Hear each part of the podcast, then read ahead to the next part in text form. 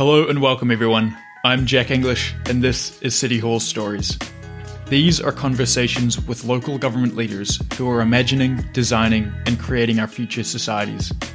Aspirational governance is the most effective way to build a healthier future, and this podcast is built to be a source of inspiration for anyone who looks out their window and says, Let's do better. I hope the incredible humans you will hear from deliver that inspiration. Today, we speak with Warren Logan, who sits in the Mayor's office of the City of Oakland, California, as the Director of Mobility and Interagency Relations. Warren's work pushes for equitable living conditions, safer streets, and sustainable transportation, and our conversation today touches on all of those. I guarantee Warren will make you think differently about how we use urban land, the equity trade offs we make without even realizing it, and the ideal city of 2035. Please enjoy this conversation with Warren Logan. Hey Warren, really excited to connect today and discuss some topics that I think are not only relevant for local government, but ones that probably don't get the airtime that they should. To start with, would love to get a bit of a, a, read on your background. I read in an interview with you that you love meeting new people, understanding what their stories are, and what makes us connected both socially and physically. To me, that kind of begs the question, though why specifically local government? And why not journalism or social work? Yeah, that's that's a great question, and I, I think that for one, I think that local government offers this really great opportunity to balance the entire city's needs, right? Like, I, I, think that part of what I enjoy so much is the scale of the opportunities that I'm working on. The other thing, too, is that local government touches so many different aspects of, of people's lives, especially in terms of of transportation. So, you know, before I was at the city of Oakland, I helped manage uh, shared mobility and policy about autonomous vehicles or scooters, right? Like before that, I helped manage like transit planning and designing streets. And, and, and obviously, those are two very different subjects, but they're still all part of city and local government and, you know, especially transportation planning. You said, and you're totally correct, that city government touches so many different facets of our lives. Are there any that spring to mind that probably your average resident, your average citizen doesn't actually know that the city or the local government's responsible for, but is actually uh, a huge area of responsibility? Most people do not know what city planners do generally. I also think that most people don't know that their local government probably has one of the greater impacts on their lives, even more so than the county, regional, state, or federal government. And it's funny, in fact, working for the mayor's office as I do now, when there are you know major federal elections, people focus so much on what their president can do for them, and I don't want to take away from the impact that they, that they certainly can have on people's lives, but right down to the choices you have for where to live, the choices you have for how to get to work, and in fact your ability to get both to work, to your friends, to the places you enjoy, throughout the day. All of that is local decision making at the end of the day. And I don't know if people fully understand the scale at which these decisions are actually happening right here at the local level. And being involved in that decision making is critical for your average Joe out on the street, yet it's something that probably only a fraction of us are actually involved in actively. Why do you think local governments have such a challenge engaging most of their residents around these types of issues, which are going to make a huge impact on these people's quality of life? Yeah, that's a good question, Jack. And I, I think about this all the time. Like, for people like myself that have so much impact on people's lives, you would have expected that my door would be busted down every day with people trying to talk with me about what they need in their community or even for themselves. I think part of the issue is that kind of circling back to your earlier point, people don't know the impact that they truly can have on local decision making. That's issue one. The second is that the government, and I think this is kind of where I've made a lot of inroads in my career, I think a lot of people don't understand how to get our attention. And by extension, I don't think the government is set up generally to engage with everyday people. We are set up as you know representative government to flow individual ideas up to your council member, your council member to the whole council, and then by extension to the mayor's office, etc. but there's there is a very big distance often between organizations that I supervise and the projects I work on and often the everyday person. And, and trying to bring those two things together and reduce that distance is a core focus of my career's work.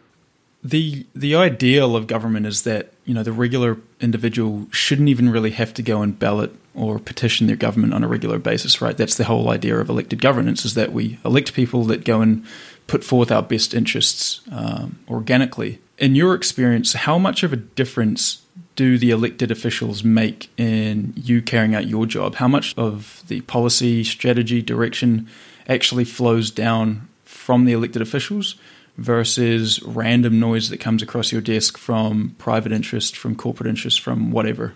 Our outstanding goal is to make sure that we're making like data driven decisions that are ideally in the case of Oakland advancing racial equity. And so while I don't want to necessarily say that we're trying to filter out noise, because it's, you know, everyone has a voice that should be heard. At the same time, I think that there are lots of, there are specific groups of people and types of people that are very good at gaining the ear of the mayor's office or a council member. And, and what that ends up meaning is that they're able to kind of push out the smaller voices that are probably the most challenged lives or, or people who need the most help. And so a, a, big a big portion of my goal is to try and find those those voices and elevate them and to create structures that really elevate those voices. So, you know, on one hand, I think that it's important to have community leaders and specifically government leaders that have an agenda to push a vision for how the city can operate, right? Like at one point there was a vision that said we should have freeways everywhere. And, and that had an impact on people's lives, both positive and negative. And, and now I think in the case of my mayor, Mayor Schaaf, and then by extension, lots of mayors across the country, we're having a vision towards more sustainable modes of transportation that support people of all income strata.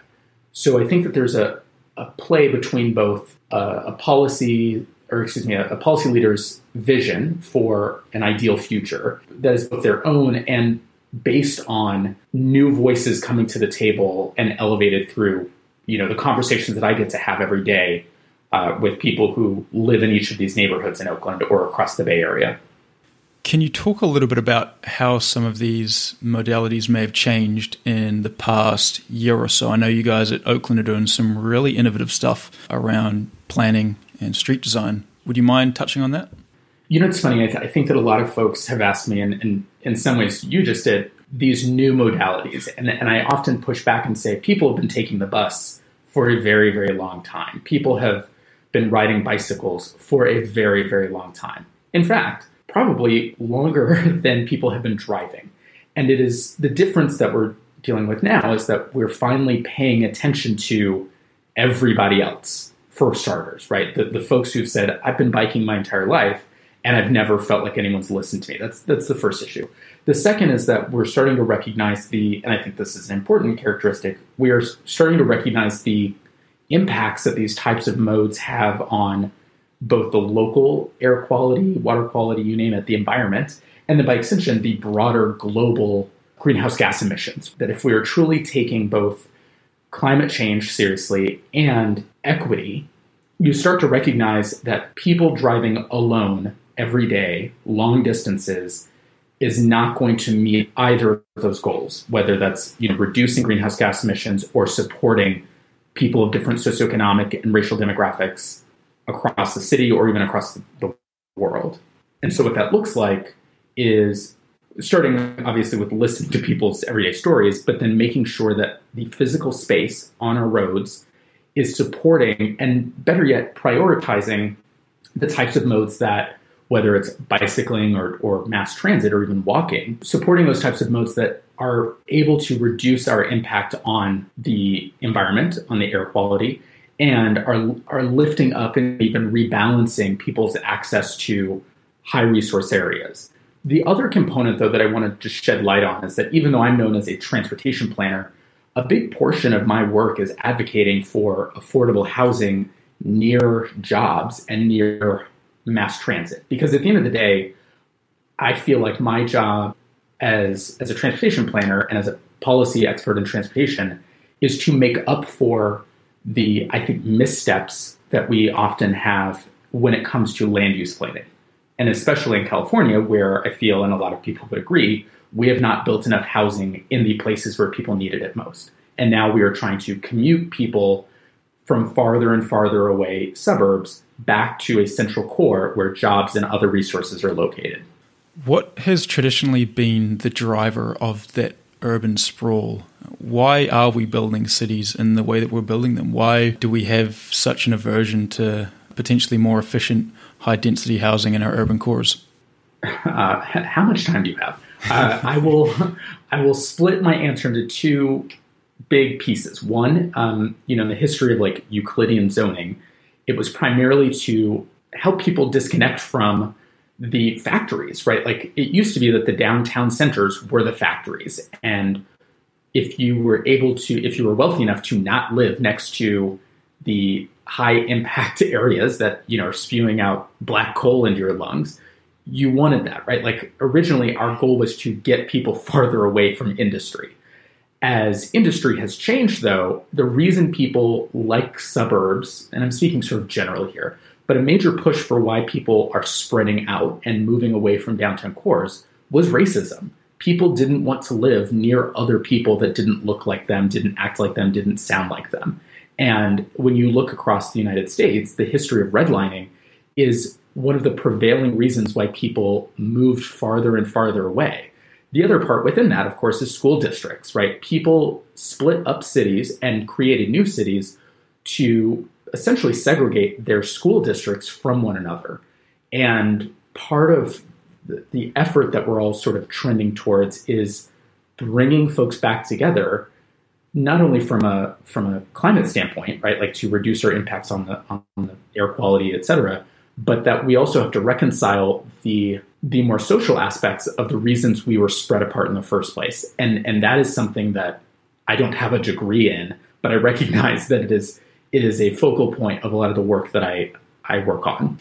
Have you noticed improvements in any of these aspects in the past year? Um, and are any of them, do you think, here to stay, or do we risk sliding back into some of those more traditional and potentially static patterns of the past once we immediately open up again? I think that we've made a lot of gains. And, and cities like Oakland, you know, we're not, I think we're unique in that we were first for a lot of these. But I don't think we're unique in that so many cities across the country and even across the globe have started taking more seriously the idea that maybe every street shouldn't be for cars. Like I think I think that's awesome, right? The idea that almost overnight we were able to close, so to speak, a significant number of major roads throughout, you know, each of our neighborhoods in Oakland and you know across the Bay Area, so that people and really families and young kids felt safe enough to play in the street, like that's a big deal. Uh, and it is something that even as I was evaluating before the pandemic, I didn't think it was necessarily possible. Second to that, you know, we've made some huge gains in, in rethinking the value of public parking as the the paragon of of curb use, right? And and to now see businesses using that space for outdoor dining is phenomenal. One of the aspects, though, that I am concerned about is as more people are working from home, we might be seeing people driving more. And we need to figure out why that is. I think in part it's direct relationship to the fact that, and this goes back to my land use point earlier, that there are a lot of people who origin, you know, that currently live in suburbs, and if they are not commuting to central cities, they still have to go significant distances for a lot of other resources that they would have otherwise chained together. And, and so I'll give you a, a good example. Imagine that you live in a suburb and on your way home from work, you go to the grocery store.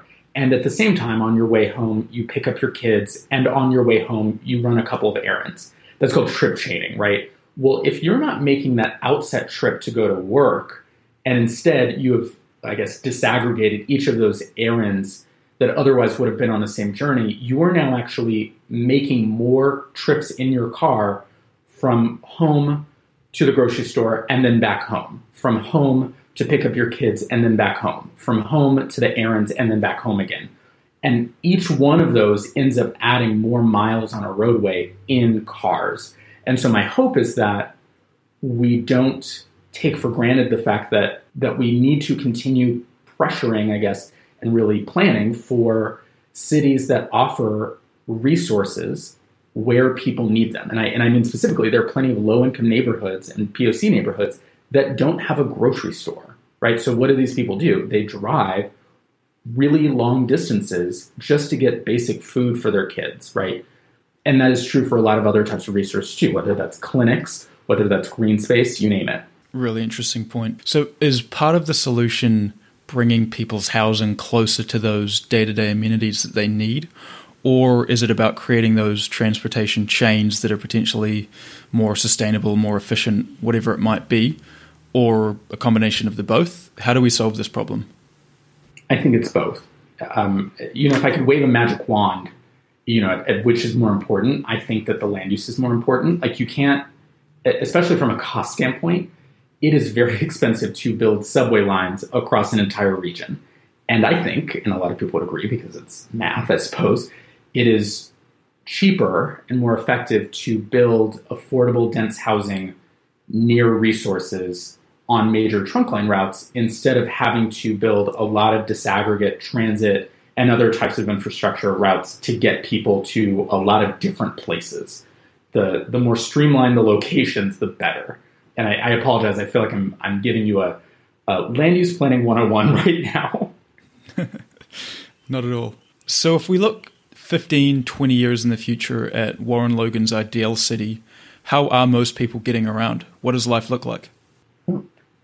I think it depends on the type of trip you're making. And and I will take a quick aside to say that one of the major criticisms I've received in probably my career is that I'm trying to ban cars, that I that I'm unaware of the need for people to make certain types of trips using a car and that's that's not true. I, I understand why cars exist. So with that, I will share though that that I hope that people are in an environment on which in which you know they, they live in a neighborhood where their streets are one, and perhaps most importantly, safe enough for them to use that street other than just driving, right? And and that is, and I don't mean that sarcastically. I mean truly that people feel safe again to let their kids play in the yard, play out on the street, and that the speeds on those roads and the traffic on those roads is the kind that is safe enough to cohabitate with all these other types of uses.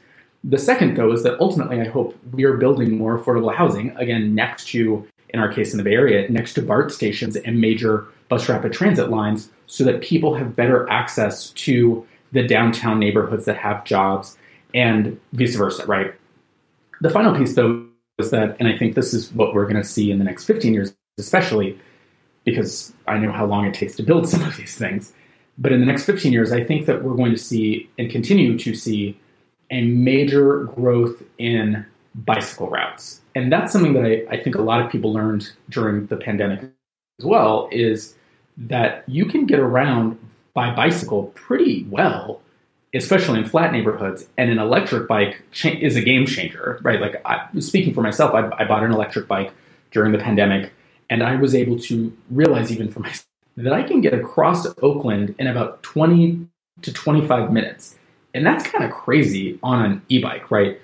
But that takes infrastructure and it, it, takes safe, protected bikeways that are relatively straightforward to build and to plan for. But it takes really, and this is the hurdle for that kind of a conversation between now and the 15 year future that I'm imagining, some trade offs that I don't think people are willing to make happily about the use of our roadway and the, and the space that we are allocating to different modes of travel.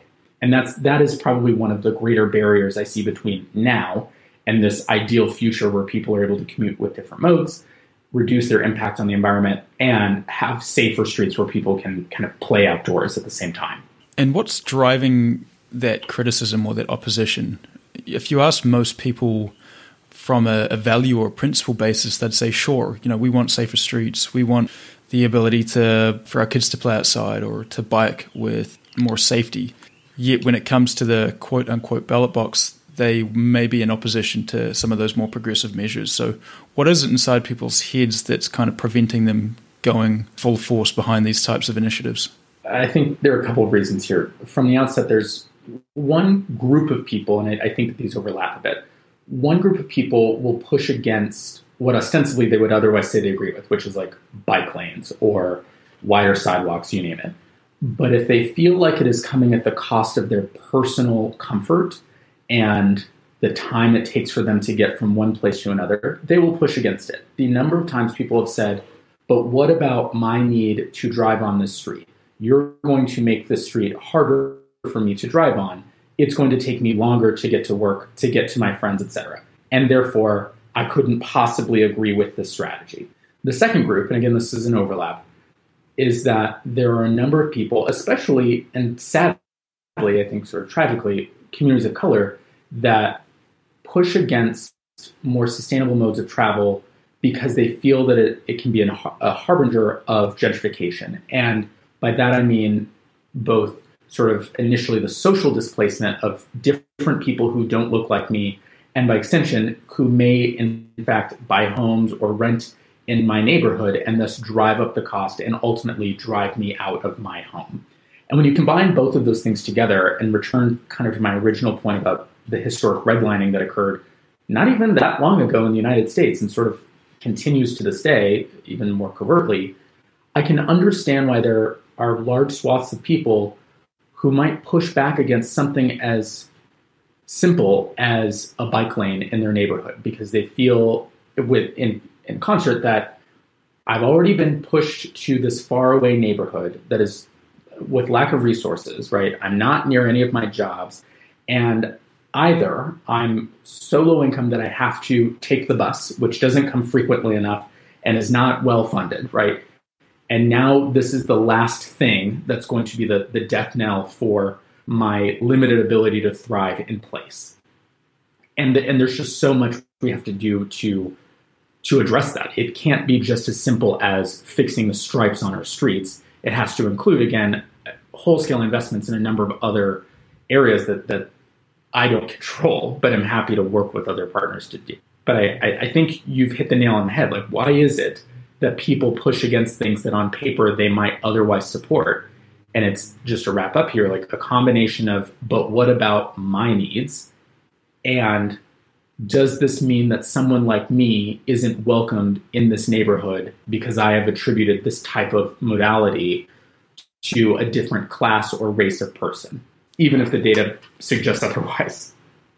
Having spent uh, quite a bit of time in New York City and seeing what's essentially happened to Harlem and Bed-Stuy in the past few years, where uh, existing communities that have been in those areas for decades are having to move further and further out, what is the solution on the city's level when house prices are increasing? Uh, you know, oftentimes due to factors that the city itself may not have any real control over, especially at the larger end of the scale, larger cities like Oakland, like New York what can cities do uh, to ensure that those communities that don't have the ability to potentially uh, continue paying exorbitant rents still have a place to live and don't end up on the street, which is unfortunately something we're seeing more and more uh, in California. Yeah, it's so I'm gonna I'm gonna break apart your question a little bit because I think that the solutions was very convoluted. how to yeah no no it's it's super helpful and it's it's a question that I've heard a lot from people, which is a combination of how do we how do we help people stay in their neighborhoods? And, and it's not unrelated, like, why are so many people becoming homeless? So I'm going to take the first one and acknowledge that I'm not an expert on the second question. So let's start with the first one. California does not build enough housing and has not built enough housing, irrespective of even where we build housing. We don't build enough of it fast enough and haven't done so for the past 40 years. That's issue one. So, what cities can do is a, zone for more housing, and B, reduce its requirements, let's say, and the, and the process it takes to build housing. Like that's just whole cloth there. Like that's what we can do. The other part, and California is not allowed to do this. We um, other states have what's called a redevelopment authority, where cities actually have the ability to bring together disparate parcels of land, work directly with the developer, build whatever they want. You know, affordable housing mainly, alongside you know commercial space, you name it, and then use the tax increment that they would receive by reassessing those properties and reinvest that increment back to the, back into the communities.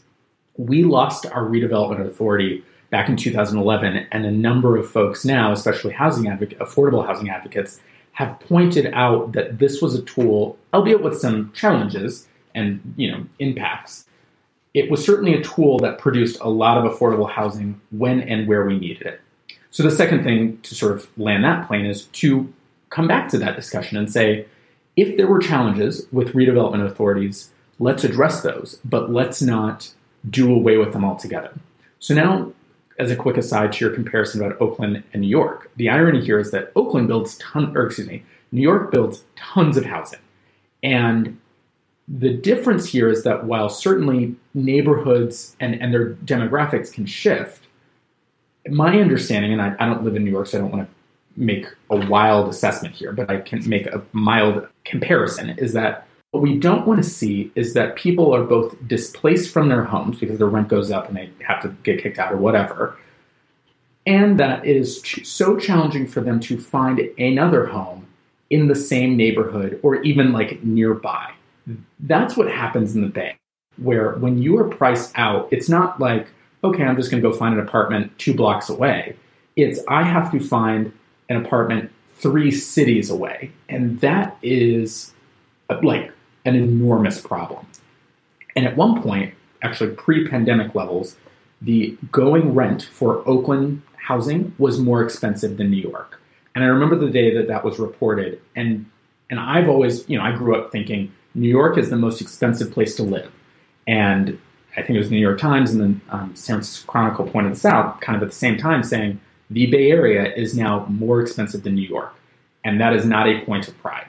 And so the comparison that I'm drawing here is that A, we need to build more housing.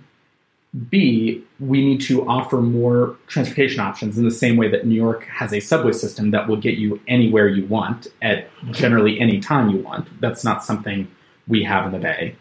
And to sort of bridge to your kind of second question about homelessness, I think that cities in general, and really this country in general, being as wealthy as it is, has the resources to support people at intersections in their lives where they need a little bit more help.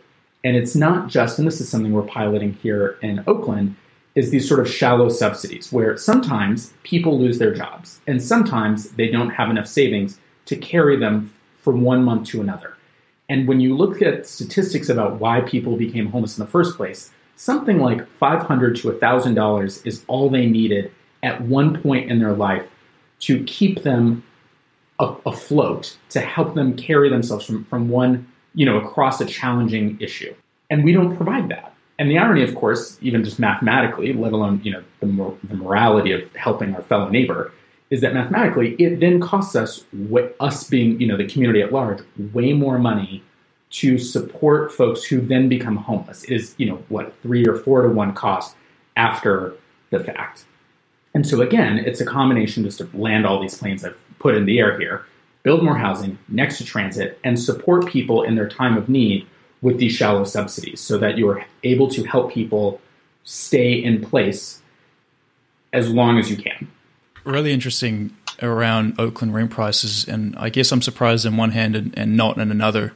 And I'd suggest any listener to go out there on Craigslist or some rental website and take a look at what the average one to two bedroom apartment costs. Not necessarily in downtown San Francisco, uh, but even in some of those kind of satellite or bedroom communities, it's it's a real eye opener.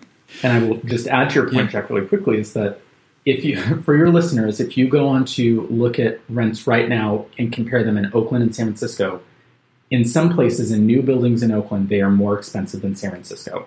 That's amazing to me. Like it is truly amazing to me that the cost of housing in the Bay and and the idea that when I make the unfortunate mistake of traveling on an airplane and watching house hunters and looking at the cost of housing anywhere else, it just my jaw drops when I compare these prices and speaking from someone in New Zealand currently, I totally agree. It's a something we talk about a lot when we look at this huge mansion in South Carolina for uh, a quarter million dollars and compare that yeah. to, to what that would get us back home. So this kind of touches on a bit more of a macro trend that we're seeing more and more. The narrative of California kind of withering with centers like Colorado, like Austin, like Miami flourishing due to people supposedly fleeing California for a range of issues. Being kind of at ground zero. Is that valid? No, I, don't, I don't think it is. and and there's plenty of data to back up that that people aren't moving out of central. Well, so here's the the nuance that I think people are struggling with. People are moving out of central cities, some a little bit, especially in the Bay Area, in California. Where they are going is not necessarily Colorado or Texas, even though some people are doing that. But somehow California still brings in more people, right? Like, and so the issue that we're that we're really struggling with in California is that net the the people who are here and coming here and are able to remain in California are wealthier and wealthier, and we are the people we are losing are POC communities and our low income communities. So I wouldn't say that California is withering in the, in the sense of especially the way that most people talk about like our economy. Certainly not. But when we think about the the racial and economic diversity that California is known for, I certainly believe that there is plenty of room for improvement in the ways in which we can support people living here in either one of those or both of those camps whether you're you know a person of color and or someone who doesn't make as much money as you need to to, to sustain your livelihood and really your family's livelihood in California.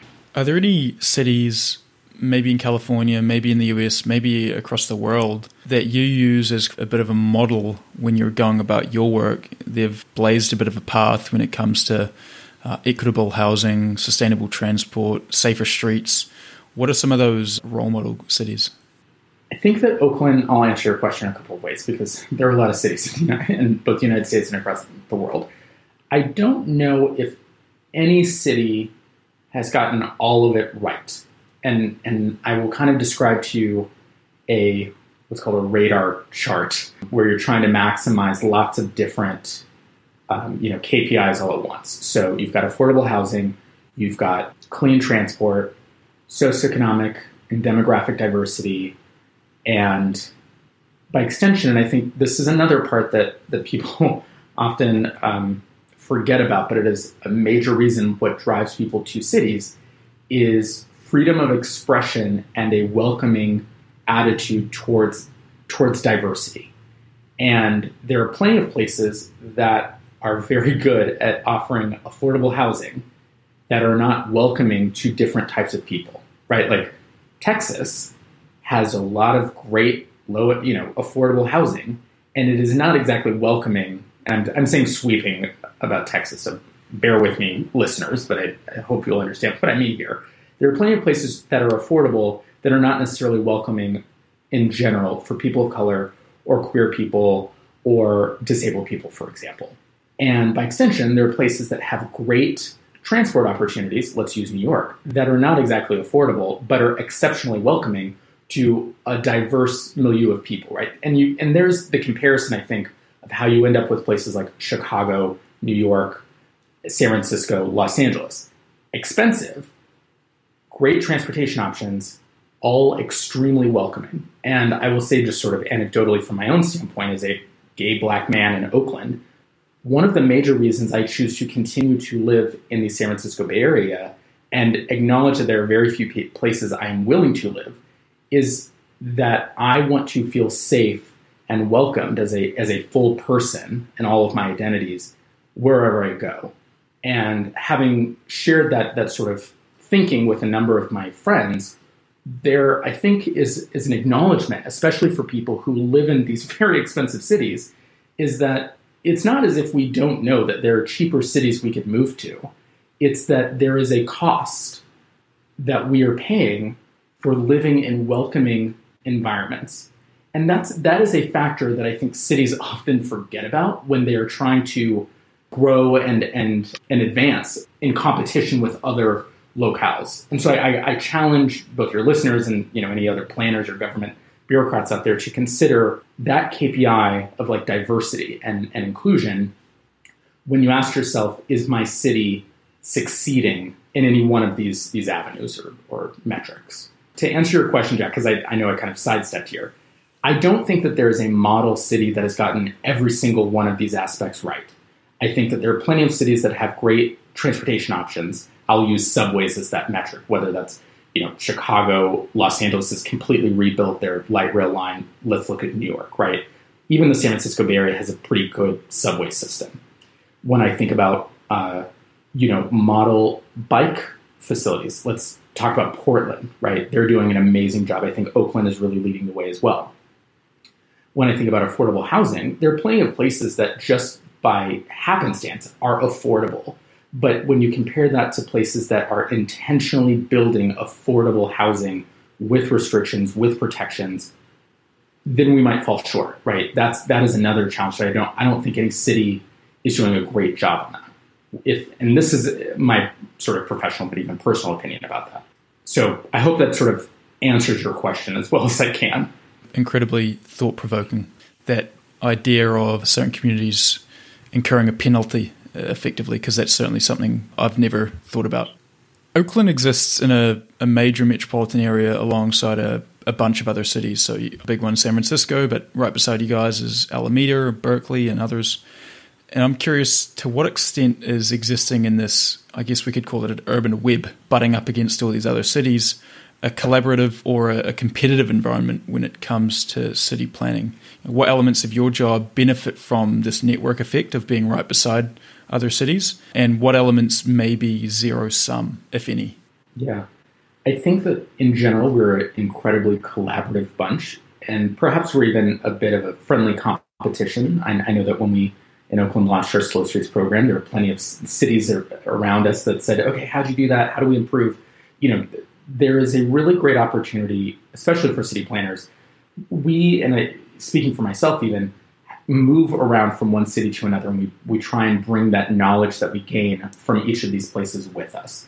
So I would say that in general, having that web of, of knowledge is, is fantastic and it is certainly a collaborative aspect. When I think about both a competitive and even a zero sum game, one of the challenges that Oakland faces, and this kind of gets us fully back to the affordable housing aspects as well, is that Oaklanders who live near freeways, so most Oakland, most of Oakland really, who live near, near freeways are bearing the consequences of people who are living outside of Oakland and driving through Oakland to get to San Francisco. And so one of the challenges that we face, both in Oakland and by extension as a, as a region, a transportation region, is that who then bears the cost of addressing those impacts? It's Oakland, right? Oakland's smaller budget has to pay for the impacts, especially the environmental impacts, of people driving through Oakland. And that, that is a very challenging and expensive paradigm that we are facing. And, and that is, in fact, why I'm so happy that our Mayor, Mayor Schaaf, engages so thoughtfully at our regional planning level to pull more resources from the region to you know, mitigate these types of impacts.